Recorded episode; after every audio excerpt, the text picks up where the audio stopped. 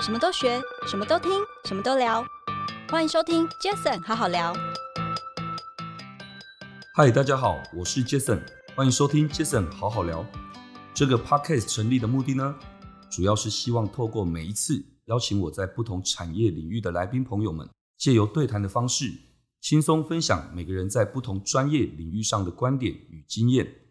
今天这一集来宾，我邀请到是一个我的好朋友，他也是我的好邻居，算邻居啦啊、哦，是是对是，不对？奥丁丁集团的创办人暨执行长王俊凯 Darren，Darren 欢迎你。哎、j a s o n 你好，我先讲一下哦，我今天邀请 Darren 来，我很开心。我其实之前早就想好，Darren 绝对是我要邀请的口袋名单之一。是是是对，那我跟 Darren 怎么认识的？我大概记得是在两年多前，是，虽然我们是在一个投资人邀请的一个饭局嘛，对，对不对？那认识，然后后来我们加了 Facebook，可是反而我们会熟，是因为我们都同时间买了特斯拉。没错，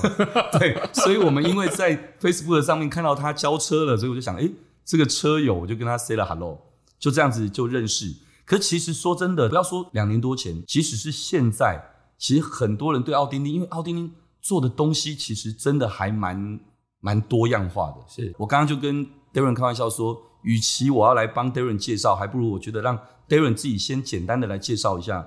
奥丁丁，你创办这家公司，它最容易被理解的，从哪个角度切入是最好的？好，谢谢 Jason。那其实奥丁丁是我我搬回台湾，我以前住在美国的戏谷嘛，对，后来自己有创业，然后成功，然后后来就觉得我希望回来陪伴我父母，嗯，那就回台湾，然后创办这个公司。是那其实这个公司一开始我们我也没有特别设定想要做什么区块链或者是什么题目的。那我因为我我们我们有创过业的人，其实都知道我们创业会有几次的转型嘛。嗯嗯，嗯，对， 那我们一开始是从电子书开始对做的，所以我们公司就叫 O Book，就英文名字叫 O Book。对，对，然后我就开始把整个电子书的整个技术啊，然后台湾的这些版权，想要把它都就是搞定，有点像 Amazon 那时候在做的事情一样。嗯嗯， 啊，可是我回台湾，大概我们这个电子书的生意做了大概两年。那我后来发现，第一个其实台湾的人已经不太看书了。那是几年前的事啊那差不多二零一零年到二零一二年 那个时候，OK，十年前的时候是，然后其实大大家比较喜欢看 PTT 嘛，嗯然，后就上网就是就是站一下怎么样的。对对对，对，那我后来觉得，其实这个这个书的市场虽然我自己蛮喜欢的，可对是其实做不太起来，是，所以就开始第一次的这个转型。嗯，嗯对，那我们转型，其实我那时候也是没什么方向，那我们就想说，我们就开始做一个电商平台，是，然后也也其实也蛮这个整个过程也是有点随性啦，就是嗯我就、因为我想说 PC Home 也做的很大了，那我们嗯不可能再去做什么三 C 嘛，对，那我就开始就是诶、看一下身边朋友有什么东西可以帮忙卖的，然后我就找到了这个酱油， 酱油， 是从酱油吗？对对对，我们其实我第一个这个呃转转电商的一个第一个谈的这个商家是一个这个在云林的这个手工酿造的这个酱油。 OK，那我做一做之后就有兴趣了，你知道吗？嗯诶、我想说，我以前其实对食品业的认识几乎是零。是，那我们对于酱油的这个认知，其实就是品牌的这些酱油对等对等对嘛。啊，像我其实我有一个同学也是做那个酱油丸装酱油的哦， brand，对，也那是我好朋友啊，对，那是 Brian 我硕硕士同学嘛，啊，你们是硕士同学， 我们同个学世校的界真小打篮球的朋友。啊！不然下次也要来上我节目哦。对，那我后来发现，哎、其实手工酿造的酱油其实是呃，真的是天然的。 OK，那它跟我们这个工业酿造的酱油不太一样。是，那我就开始做酱油，然后就去那那时候我小孩刚出生嘛，嗯，那我又去跑去找这个鲜奶的牧场，就帮他们做这个对牧场直送鲜奶。是，对，那其实所以其实我们弄弄就不小心变成一个这个买吃的东西的一个电商平台。那因为是自己要买来吃的， 然后我想说没有客户的话，那就让我妈妈也买， 所以这个东西的品质都是我自己挑过的。对那后来觉得，哎、做着做着就觉得这生意就呃刚好遇到那个时候这个呃鲜奶的被有有那个大厂的鲜奶被抵制嘛， ，OK，嗯那我们瞬间就一个月就卖了大概一万多罐鲜奶出去。哦对， ，OK，所以那时候就觉得哇，真的是没想到这个生意好像真的可以做哦，可以做。 对，所以其实那其实我在这个过程里，我我其实因为我是呃本身是做技术的背景嘛，对啊，你是技术背景，我一直都是做软体的。那其实我对于软体的这个想象力跟呃期待还是蛮高的。是我在那个时候就认识台湾，呃，算是第一个做比特币的一个交易所 MyCoin。哦，就是你你好像有后有后来有投资，对不对对对对。那因为我戏骨的朋友也回台湾，他加入这个 MyCoin 当他们的类似技术 OK，上的角色。了解，对，那所以其实我就呃，我们就开始尝试收比特币结账，嗯，买鲜奶、蔬菜、水果。 然后现在回想起来，觉得真的是， 哇，哎算很早哎，对对，我们是算是全世界第一个可以收比特币的电子商务平台。哇，那现在觉得有点对不起那些人， 那时候买一罐鲜奶的这个比特币，现在已经可以买一台车了。 哎对耶，现在比特币不是前几天新闻才说已经涨到对对对对对几倍了，对，因为那时候比特币这个 才差不多一万，那个一个比特币对在一万块台币嘛，三百块美金。对对，，所以有的人他可能订鲜奶订的比较长 期，啊就用这个一个比特币去买，现在已经可以买我一靠，哎台这八这斗这三了。这很传奇耶，对对对，所以我们现在想起来都觉得整个创业的过程非常的有趣啦。 对啊嗯嗯，，那你也算是很早期就就投入了这样的一个，像刚才提到区块链嘛、比特币啦啊等等这些，是是是，因为我其实对技术是蛮就是蛮有兴趣的嘛。对，那对除了比特币，我们一直都觉得说，呃，比特币呃基于区块链的技术基础，应该有很多运用嘛。我们那时候用比特币来收收款做结账，只是其中的一个方式。是对，那当然在做的过程中，其实我自己也是在学习。对，嗯比如说我们比特币虽然是呃没有国界，就是我们可以转来对转去的对对。当你要把它转成当地的法币的时候，它就受到很多法规上的这些对限制嘛，它其实没有这么的随心所欲。嗯，那我们就开始看，我其实我们我们我们每天阅读的文件都蛮蛮大量的嘛，是就后来就看一看，觉得诶，因为我们原本是做吃的，那我们就把用区块链来做一个溯源的平台。哦，OK，对，那那当然我们在创业的过程里，所有的东西都是呃比较尝试性质的。嗯，那因为我们那时候就做了这个猪肉的溯源，结果反而引起外国媒体的注意。那有个个新闻平台在美国，它叫 Vice News，嗯那其实是最最受年轻人喜欢的一个这个新闻媒体。那他就从纽约飞的整个团队的人跑来台湾哦的云林采访我们，我哦，们真就的带啊，他去参观猪场。嗯哼哼，对，那就等于是说，诶，我就觉得好像呃，我们原本做电商是比较这个有地域性的，对但当我们把技术加进公司里，就不一样了，哎，公司就变得开始国际化了。是那国际化之后，就是就开始有一些加成的效果。是，那其实因为我也那时候是大概是二零一五到二零一七，我大概花了两年的时间做这些实验，嗯然后一边也做自己的电商，把事呃把生意做得比较好一点。对，那呃，我们就发现，其实我们在这个旅宿的这个产业里，它也有可以使用到这个区块链的地方。对，不过它不是我们一般人熟悉的 Booking、Agoda 这些 Expedia 这些平台，，对，反而是旅馆的老板他们在使用的这些库存系统。哦，我知道，好像好像之前你有聊过嘛，对因为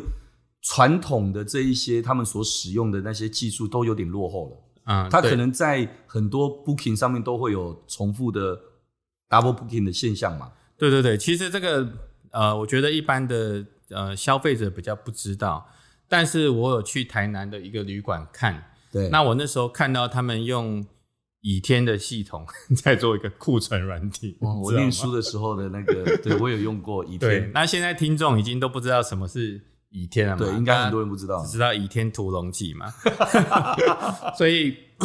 很夸张。那我看一看就觉得，因为那个时候我们公司其实还很小，大概就十几个人，嗯，那我觉得说，那不管了，反正就是要进步嘛。那我们那时候也没有就是外部的投资人，全部都是用我自己的钱在支撑公司。，对，那我那时候就决定我要把公司扩大。是，对，那等于是说我们整个工程团队也要下去做这个蛮大的 project。嗯，那我们就同时有把这个呃区块链的智能合约的技术加进来。嗯那智能合约在我们的系统里的运用是可以帮助旅馆的老板去弹性定价。什么是弹性定价？就是说我们在旅宿产业里，我们会有早鸟、晚鸟，然后对淡季、旺季。比如说，Jason，你经营一个有三十个房间的民宿好了，对，那你的民宿其实会同时在 Agoda、Booking 啊、可能 Expedia，然后 Hotel 呃携程都有等对等，在上面上架嘛，对不对？那你要想哦，比如说你今天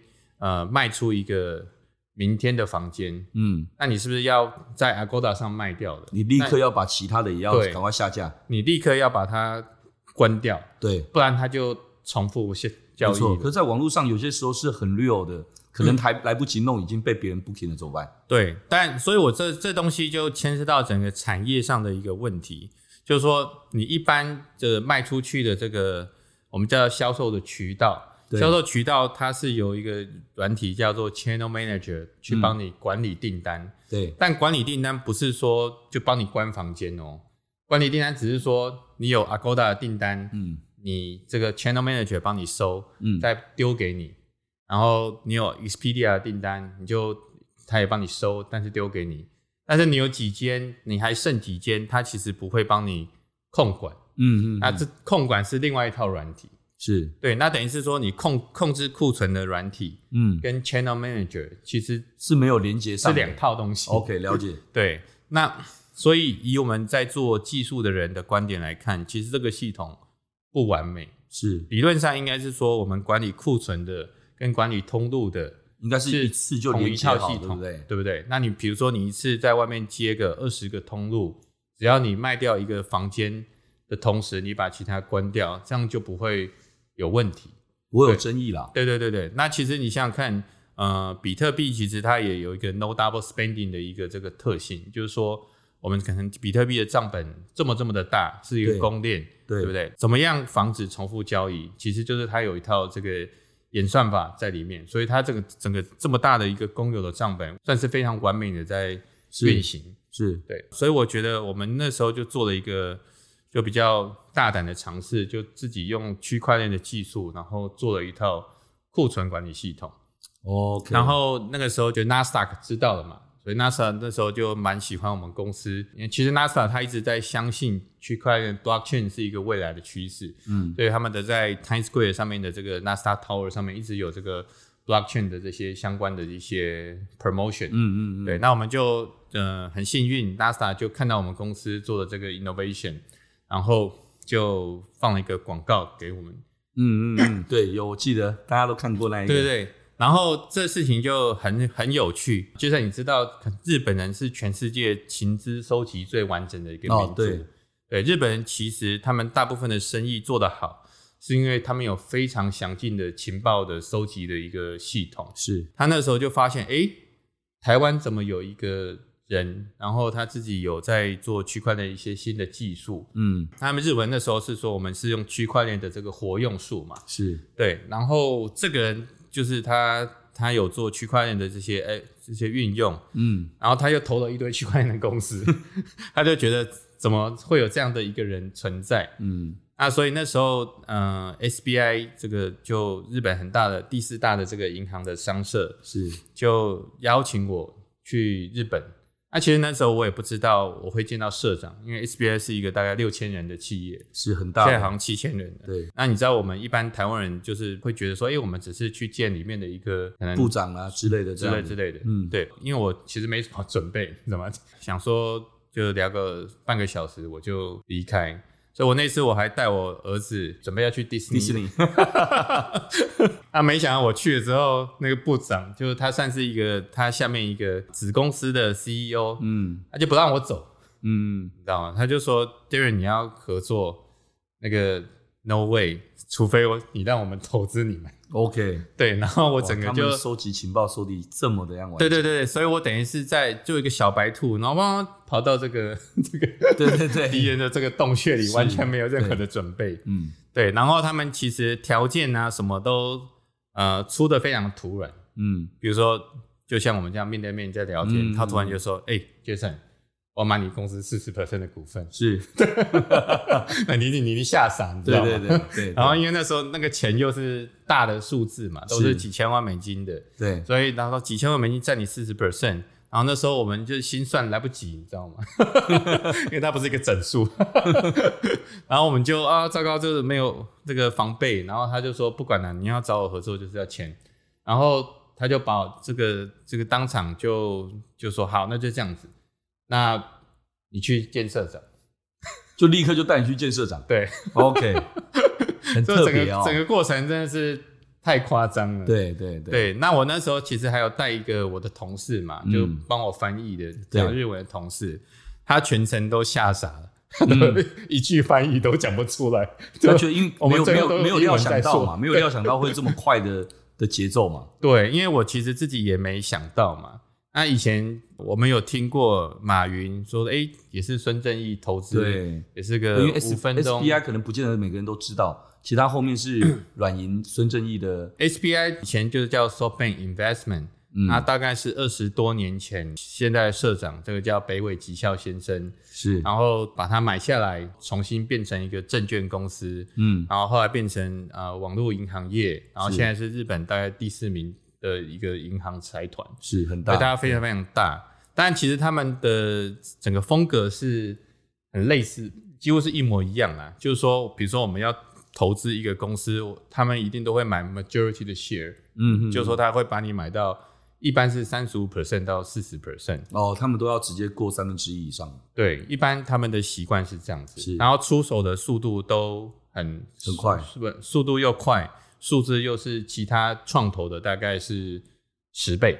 哦以上。他们很敢，而且因为他们有信心，他们哦，我知道以前 SBI 他们就是只要被他们投资了，基本上他们无论如何都会用他们的资源，这些也会把这一家拉起来，对，其实我我觉得我这个我要分享一下，因为台湾的企业比较少被呃软银跟 SBI 对投资嘛。嗯，那、其实我我本身有在做一些天使投资的项目，有另外一家也是有被这个 SoftBank 投资，所以其实风格是一模一样的。嗯我那时候教我同学谈投资，就是说他一定会跟你要四十 percent，嗯，对，对，然后就是金额一定很大。嗯，啊，果不其然，我同学那时候就他们就开了一个呃六千万美金的这个数字，对，就跟我猜的都差不多。是，对，然后他就出来就说：“哦，你真的很厉害，就完全都被你说对了。对，但回来这个商业的这个策略面，其实我觉得这一点，我觉得可以让呃，就是 Jason 的这些朋友们参考一下是。比如说，我们今天在投资一个企业啊，假设是说电动车，是，那一般的人，假设我们都投个三百万、五百万美金，嗯可能多一点一千多万美金。可是当你这样子的时候，你帮助这个企业的成长的速度它是不够快的。嗯，对，如果一个企业是拿一千万美金跟一亿美金，然后可是呃，可能一千万美金占它十 percent 或是十五 percent，对不对？对，但是如果另外一个公司给你一亿美金，嗯，拿你四，拿你拿走你的四十 percent，对，那你是创办的人，你会选哪一个？嗯，这其实就很困难了。是，可是你要想，你有一千万美金跟一亿美金的这个差别是非常非常巨大的，是因为全世界除了软体银行体系，没有一个创投会这样会投这样资干，所以他们也抓住了他们人性的心理，跟他们自己有本事、有把握做的事，对所以他们这样子干。对，所以比如说被他投的 Uber 这些相关的企业，全部都做到全世界第一名，都是第一，等于是说你只要被他们投资了，那你的资本会比跟你同业的竞争者来的更有实超过力至了。少十倍。我觉得我也是从整个日本人，就是特别是软软银体系出来的这个学习到了很多。我觉得 Darren 聊到这边，其实确实没错。哦我认为其实，当然在业界很多的一些创业朋友或他们，其实偶尔为之都会遇到所谓的投被投资的这个机会。对，但其实因为大家都没有这样的经验，所以有些时候其实有这样的经验的人可以多分享一些，其实确实是对这些创业团队来讲是帮助很大的。对，我觉得其实呃，因因为我本身的经验算是呃，在戏谷对，跟在台湾都对我知道你那时候台大毕业之后就到美国 Post, 对对对 Boston 念书嘛，，对不对？好像是念那 个电机研究所，对，那后来毕业之后就到了，我知道你在 Google，然后我你就觉得我可以创业了，嗯， 那我就出去了。你就出你就出来了。对，刚刚聊到区块链这一块，其实你念书是念跟密码学有关，对不对对，我的教授是前 KGB 的科学家， ？KGB 对 KGB，苏联对对对，所以我也算是这个普丁的学 弟。 OK，所以应该这么说，因为你的学习当中在密码学这件事，所以相对的让你后来参与到不管那时候那个区块链也好，或者是比特币这个，你应该会更容易投入，而且有兴趣，对不对？对，其实呃，大家可能比较，因为我我算在国外比较久的时间，其实美国就是两个民族很厉害，一个是犹太，犹太人的数学非常好，对，那其次就是俄罗斯，是呃，那俄罗斯的教育方法是非常的呃人，我觉得是蛮铁血的。嗯那我们以前我们上课，那我呃跟我们在台大读书很不一样哦，就是我们那个密码学的课比较难，所以整个班上只有五个人，整个系只有五个人在学。哦，真的啊、然后就是我五个五个同学嘛，然后老师会在黑板上写一个算式，然后他就问你，Jason，这个答案是多少？你不能讲不出来，因为他会一直等你，一直等到一直你等讲你出来， OK，他也不会问其他人，哦这样子啊，OK，压力巨大。是对，所以我读硕士的时候都在训练我自己心算的能力，嗯因为实在太可怕了。是就我上我每个我我每个礼拜上他的这个课是四次，嗯所以每一次压力都非常非常非常大。嗯，然后写作业大概一个作业都要写个大概十个小时以上，我很难。那、你想想看，如果你讲不出来，你就耽误其他同学的进度，所以这个压力真的很大。对对对，对，那我觉得在在这样子非常呃铁血的这个训练下，所以其实有帮助到我后来职场。我们后来去呃去 Google 啊什么的，我们都觉得哦，非常的得心应手，就是轻松， 很轻松。差差太多了。对，对，那所以密码学跟区块链它其实是有关联的吗？其实是有的。区块链它本身是由密码学软体的技术混合在一起的一个产品，就对了。是，我觉得一般人可能不是很了解，比如说椭圆曲线，然后这些加密的方式等等。对对不过这只是纯粹的技术面上的一些陈述就对了啦。嗯那其实我们真的在实做的时候，会有很多呃，就是软体上的一些限制，所以我们需要一直在改良整个软体的技术。那所以刚刚我们前面也聊到嘛，一开始接触了包包括食品这一块，对哦就包括鲜乳等等这些，那一定会有所谓的食品安全的问题，对对不对？那后来又旅宿管理的这一块，其实都全部都结合了区块链，对，对不对？那结合这些区块链，那你觉得这样的一个创新的技术，在对这些小农或旅宿的业者推广的时候，一开始大家不见得能够理解的时候，你会遇到一些什么样的困难或一些特别的一些经验？这一定有很多人也会想要了解吧？其实对我，我刚就是怎么讲，我搬回台湾的时候，我本身是没有在台湾工作过的，嗯，所以我觉得就好像有点像是我当初自己跑去戏谷一样，是，我就把它当成是一个冒险跟实验的过程。嗯对，那当然，呃，我们在推广区块链，其实我我也我也有稍微挑选一下这些呃跟我们合作的农民嘛，嗯嗯，那其实我跟我合作的农民，他本身也是一个以前有在读博士，然后所以对他也算是蛮懂的一个池上的农夫，呃，魏瑞婷。哦 OK，那后来他就呃，就我们两个合作，那我整个投资呃，在农农田里的这些 IOT 的设备，然后还不止投资一次，我还一直不停的在改良嘛。嗯嗯嗯，那加上我们软体，就是也要配合上这个硬体，对，所以简简单来讲，就是我们在农田里的范围很大。是，那比如说我们 IOT 的设备可以传输到的这个讯号的距离，跟我们一般在办公室来讲是差很多的。嗯嗯，那我们农农田可能都是呃几公顷几公顷在计算嘛，是那我们一般 WiFi 的距离达不到那么远。对，那比如说我们很多，比如说大家在讲一些 LoRa 的这些技术等等的，它其实真的在农田里还是传不到那么远的。对啊，那怎么办？我们就一直实验，一直改良嘛。然后那第一次比较土法炼钢，就是拉了很长很长的延长线，然后 然后放在把佩佩放在农田里，然后放了一个礼拜，佩佩被偷了。嗯嗯嗯 这乡下蛮多小偷的。 对，那后来我们就再改良，我们就用更坚固的安安插方法，然然后把它这个插在田里面。是，对，那所以其实整个过程里，我觉得我们以自己也是在学习嘛。对，我们原本是呃纯粹的软体平台，对，那我们后来把硬体加进来，那数据进来之后，我们还要再看它，还要再矫正嘛。是那数据之后有新的运用，比如说未来呃，它可以参考呃数据，然后可以啊、呃把这个数据提供给保险公司，当做当地这个农业保险的一个这个范本。嗯，对，所以其实我们后来发现说，这个技术其实它结了很多不同的生活上的运用面。那我们以前在讲一些比特币或区块链这种东西，其实它会比较着重在数位资产的这个交易上。那我们在做的事情是一个比较比较辛苦，比如说因为我们在做一个食品安全的这个而且是你是很早期的推广者嘛，尤其是又要结合这些区块链技术等等这些，不是每个人都听得懂。嗯，对，我觉得应该是简单来讲，这个东西赚不到钱，哦，这么急啊？OK，所以愿意投入的人真的不多。那你那时候为什么愿意投入？我就是一个 比较呃有理想性嘛，因为我嗯觉得，比如说我们在做这个牧场直送鲜奶，是啊，你杰森也有小孩，那你对觉得，哎，我们我也是有小孩，嗯所以其实我把这个最好的鲜奶就送给我小孩喝，我觉得这是一个嗯很好的事情，是，就他不这个事情不能用金钱来对对对，没形错，容。对，所以我就那当然农业，我觉得其实农业是一个台湾很重要的一个根基，是台湾是一个岛，是所以我们需要足够的这个粮食的这个自给率，然后来提供我们未来如果呃发生战争或怎么样，我们有足够的这个粮食可以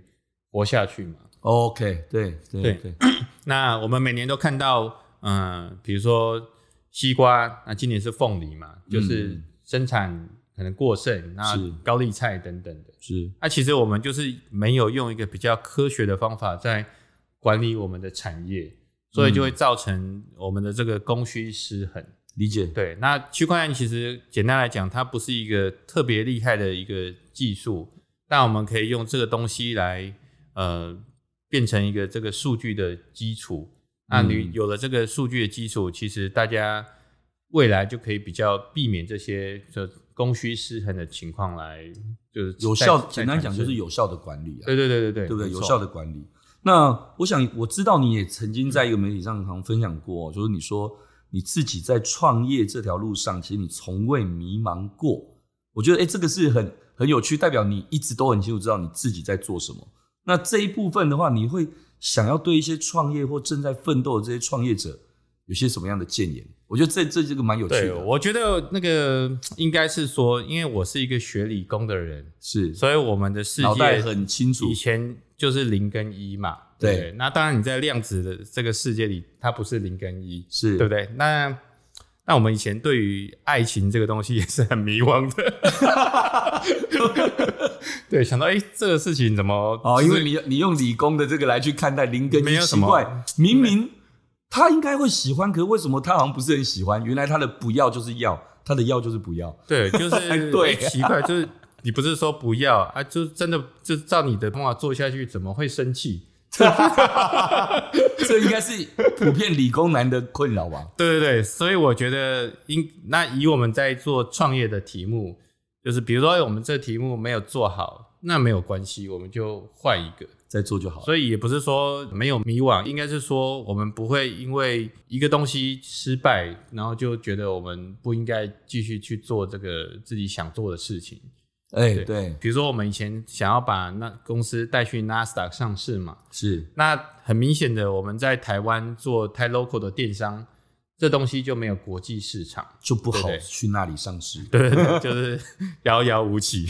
对，那我们身为一个经营者，一定要想办法让公司国际化嘛。是，那我们就做了一个旅宿系统出来。对，那旅宿系系统等于是说，全世界的旅馆就在讲一样的标准了，因为我们对就是控制库存，管理你的这些销售的渠道。是。那其实我们在下一步其实就已经到 FinTech 了。嗯那我们过去接近两年的时间，在筹备整个支付平台的，哎、对啊，浪你讲到支付平台，我们刚才对只是跳着就来问这件事，对好像对你最近在忙，就在忙这一块居多哦。对对对支付平台已经准备要上市了吗？呃，对，我们已经差不多要推出了。哇，因为我们在这个产业的这个技术的领先，是我们已经没有用到 Visa 跟 Master 跟直接 Swift 跳过、啊。对，我们已经把这些呃，就是既有的技术都抛开了。 OK，那我们跟一些全世界大的银行，然后再呃合作整个全新的这个全球结算清算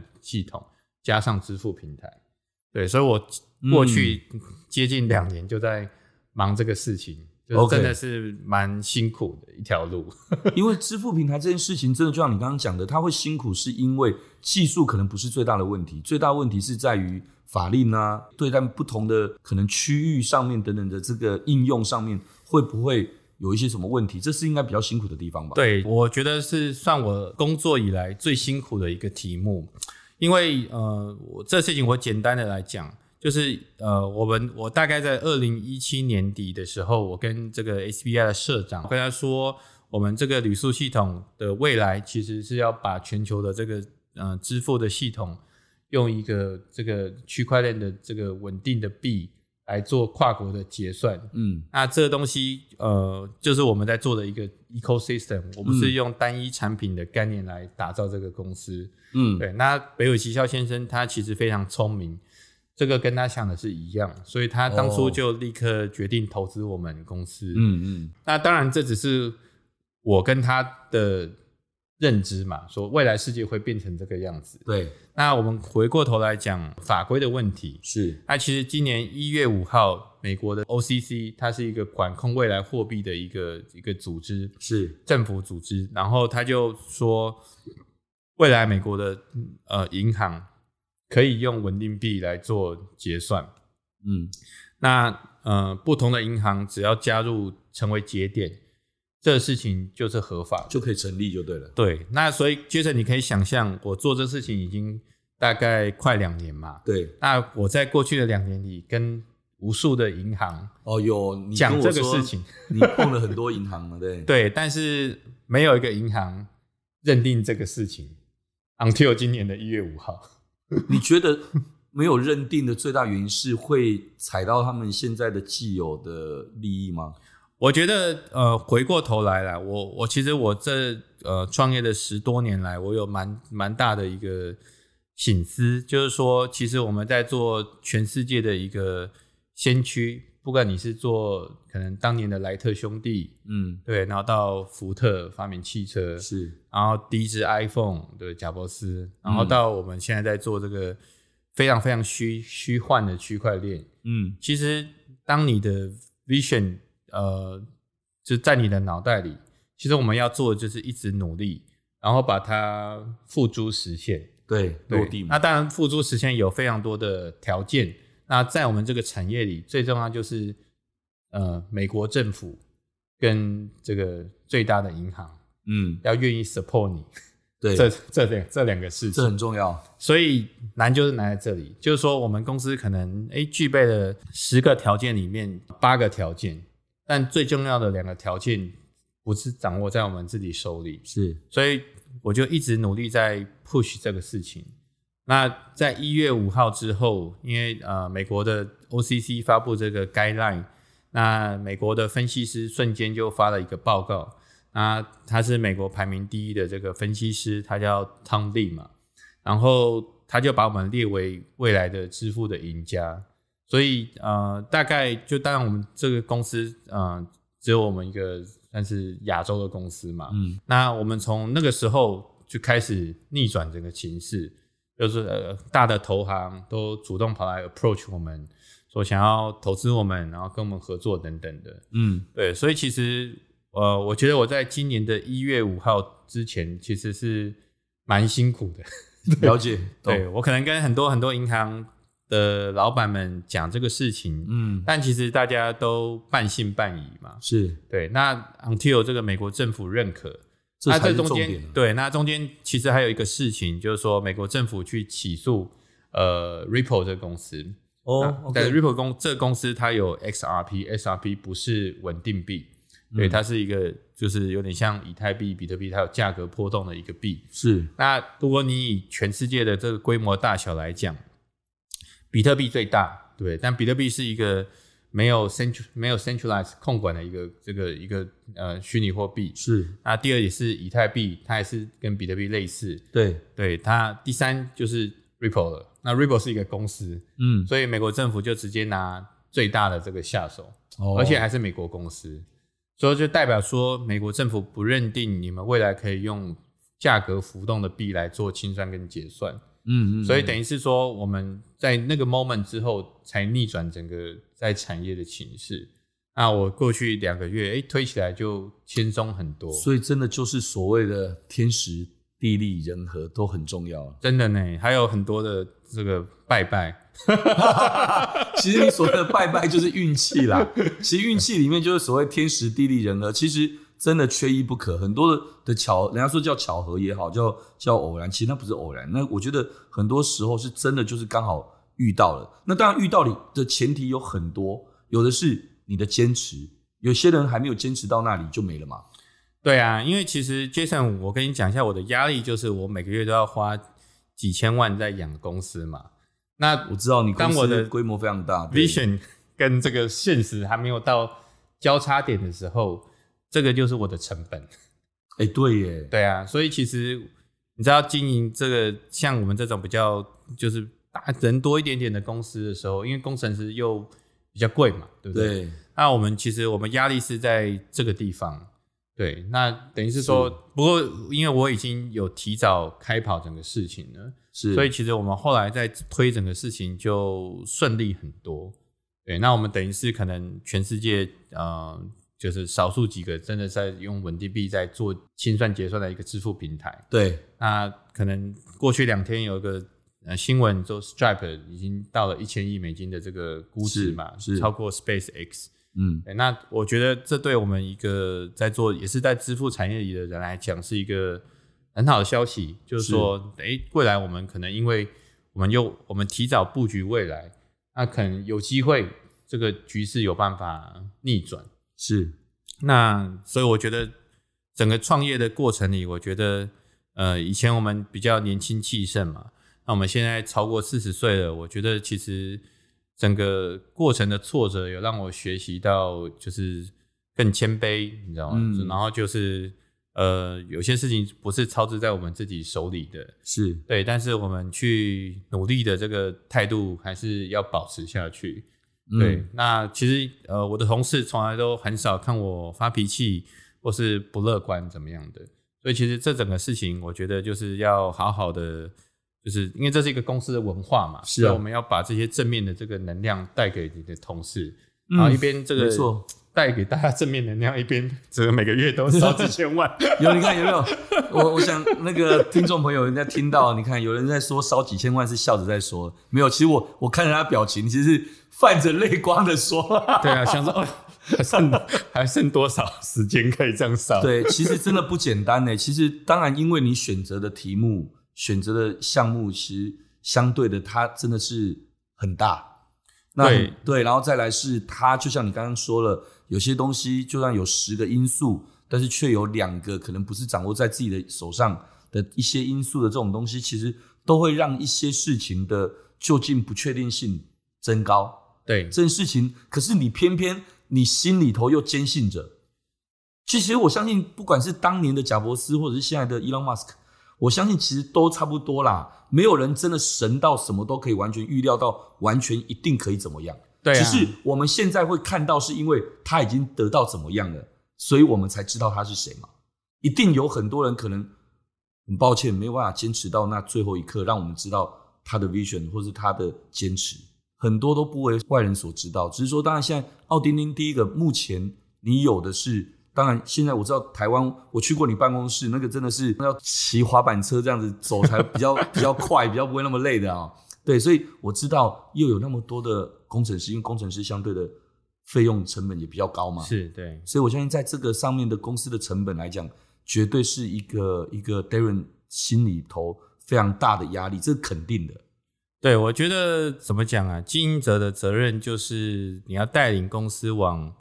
正确的方向走。是我觉得一般我我遇到的台湾台湾人嘛，我们赚到的钱就舍不得拿出来花。嗯也因为这样子的这个 mindset，我们很少有可以称霸全世界的这种理企解业嘛。当然，对，那我们觉得，诶，台积电是一个就是很好的例子，对不对？不过当初是呃，整个政府也有在 support 整个事情，这也很对不重对要哦。政府虽然不知道什么是这个半 导体整个产业，可是他愿意他知道支这持件事情要做，对对对，但是我我觉得其实现在比较算是一个我们年轻人必须要靠自己努力，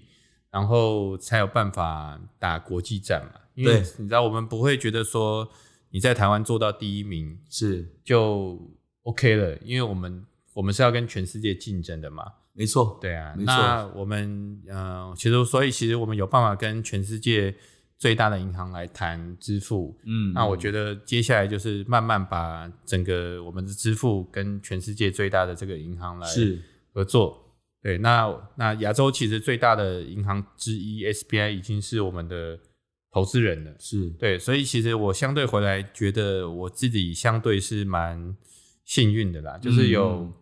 有有努力嘛。但其实对我相信每个创业人都非常努力。是对，但是也有一点点运气，就是说我们有得到伯乐的赏识，是那所以为什么我们做的事情这么难？是因为真的没有人真的把它做出来过。是对，所以回过头来讲，这个奥丁丁在做什么？其实我们在准备用这个金融科技，最后把我们的体系全部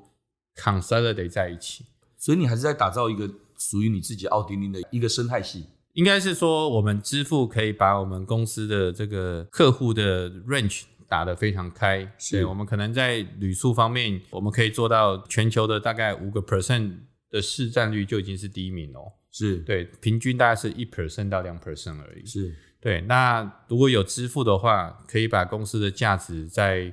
提高到目前的这可能超过一百倍。嗯对，所以我觉得其实我们在做一个比较 long term 的准备，就是说，嗯、假设我们只有一个这个旅宿系统，我们可能，嗯、就算上市了，我们可能大概成长的幅度不会那么的大，对，那所以我们必须要，嗯、去做其他的事情，想办法把公司的规模加大。是那你在做这些很有野心的布局的时候，其实你背后还有足够的资本来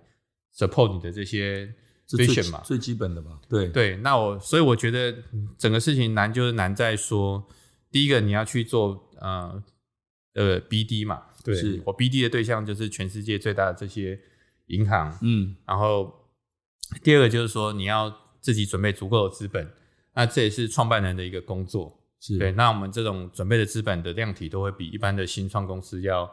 大蛮多的。嗯那第三个，我们就算布局完了，那你的业务团队也要跟上嘛， 不这然当然 了对对，就等于是你盖了高速公路，那上面没有车子对啊，你有了盖了很多充电桩，没有电动车去充去电，充电也都一不样行。对，所以等于是说你要想办法再把电动车卖出去。嗯所以我觉得我就是一直，我们就是一直在重复这整个呃不同的这些过程，嗯然后然后想办法把这些呃这个产业扩大。是那、其实回过头来也会 benefit 到整个呃台湾的产业，因为我们公司的 package 可能再下去就不会输给这些 Google、Facebook 这些外商公司嘛。嗯对啊，事实上现在也比一般的可能企业都好。对啊，是那所以其实我觉得最后回到回馈的其实是我们在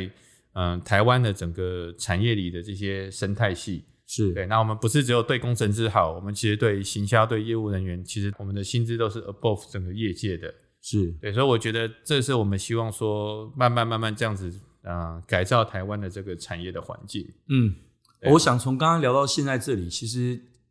可能大家能够大概的理解，因为每一家新创的公司从一开始它的 DNA 跟它的 vision 就大概足以去想，它就算真的做得很好，做到他心目中想要的，它大概的饼或它大概的 skills 在哪里，对是多大？那我觉得很清楚的，其实我从两年多前认识 Darren，其实我就知道，其实 Darren 其实从我两年多前认识你的时候，就是我就听到一个 keyword 叫 Nasdaq。嗯，对，然后后来就看到你又去阿联酋跟哦，对，对又对对签约的合作，哇，那又又是一个故事。因为时间的关系，所以如果有兴趣的人可以 Google 一下，我觉得应该都可以 Google 得到这这一段故事。对然后包括 SBI 等等，然后包括刚刚聊到的 Darren 现在说的要做的是支付的这一块，而且支付做的不是别人追随者。这么多这些，其实真的光想，光我刚刚重新的整理一遍，都花了好长一段篇幅，所以代表你的工作真的超级的忙碌跟超级的高压。但是我又知道 Darren 是一个非常照顾家庭、非常爱小孩的爸爸、哦。对对我每天 Facebook 看到 Darren 时间管理大师，哦，是另外一种时间管理大师。他真的把时间除了事业之外，我觉得他给了家庭，而且他家庭除了孩子，还有他的父母，对哦，老 婆，我都常看到你。带着他们就开着特斯拉到处去玩，到处去，而且每天送他们上学等等这些，这就是我下一个问题要问，或者说我每一次都会问来宾的，就是大家在工作高压、工作忙碌之余，其实你的工作跟你的生活怎么去平衡？你自己是有没有一套什么是可以跟大家分享？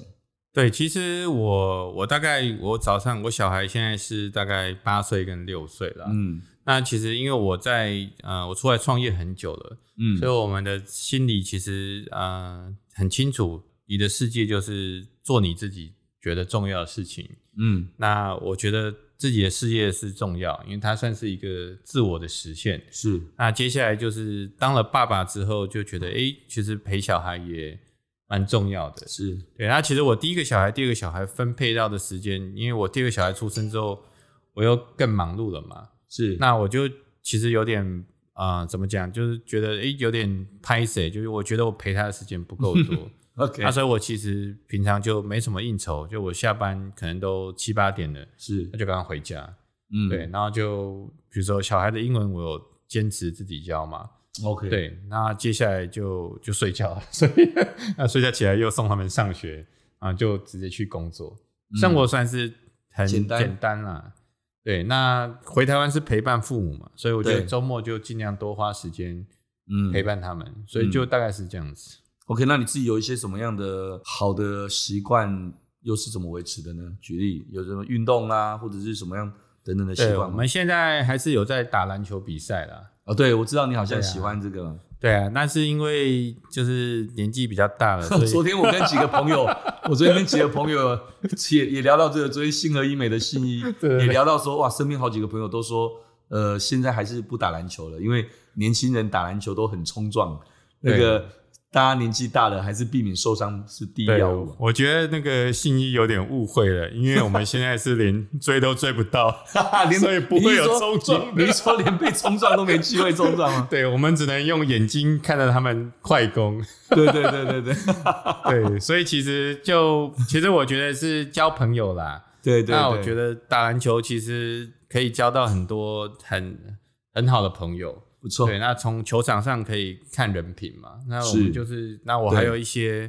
高中、大学打一些校队、系队的同学学弟们都，现在还是每个礼拜天会就固定打一次篮球，是对，是，所以算还不错啦。对， OK，好啦，我想其实我发现呢、我录了这么多集的这个 Podcast，我觉得跟 Darren 这一集好像，诶，我刚才看的时间，哇，跟他这一集感觉好像还还有很多可以聊，可是却已经超时了好久一段时间 了。那当当然，第一个我跟 Darren 本来之前我们认识，然后聊，我觉得 Darren 的东西本来说句实在话，很多人其实我之前记得我很鸡婆的跟 Darren 分享过，我说哎、对诶身边好多朋友每次聊到奥丁丁的时候，我最常听到一句话就是，哎、大家都很好奇，不是那么理解奥丁丁在做什么。其实我觉得有些东西如果真的这么简单说就知道的话，那也不是一个多简单的一个事业了。 对啊，哦就你知道有些人穷尽一生，也就是不知道爱情是什么嘛。我靠，你用这个来比喻，你对真的很会你。 没你有这个啦，理工男好像有点开悟了感 觉。没有啦。所以我说，其实世界上有很多事情本来就不是我们这么容易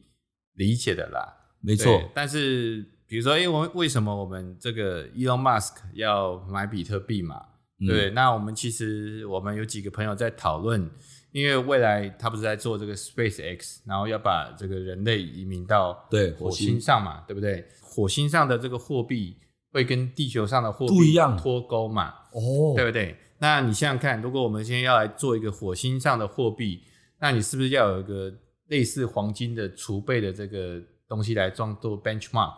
那我们认为这个它所谓的这个比特币，就是在做它未来自己去发火星币的一个基准。哇，对那哎我们这是我我们们这判一 断是集这样子这一集。哇，有这一集有干货哎、对我、后面这个是很很棒的干货。欸被你这一句话听完之后，我本来没有想买比特币的，我现在打算至少去买一颗来看看。对对对，就可以去这个 MyCoin 。 我跟你讲，我今天跟你聊完之后，等一下你先，等一下我们录完结束之后，你要给我一点时间，我我一定要好好了解一下比特币跟你要怎么买币，要怎么那个。我真的觉得，其实当做一个体验都好，至少我们在这个时代，至少去参与一下。我常跟人家说，人哦，就不要预设任何立场。那前阵子我一个朋友哦，他跟我聊了一句话，我觉得蛮有意思的。他说他在特斯拉工作那么多年了，他最后得到一个结论：千万不要或不需要不跟伊朗马斯克站在同一边。没错啊，没错啊。其实就大家，我们大概是可能三月初或二月底，Elon Musk 说他有买比特币嘛。其实我们在一月就知道这个事情了。啊，所以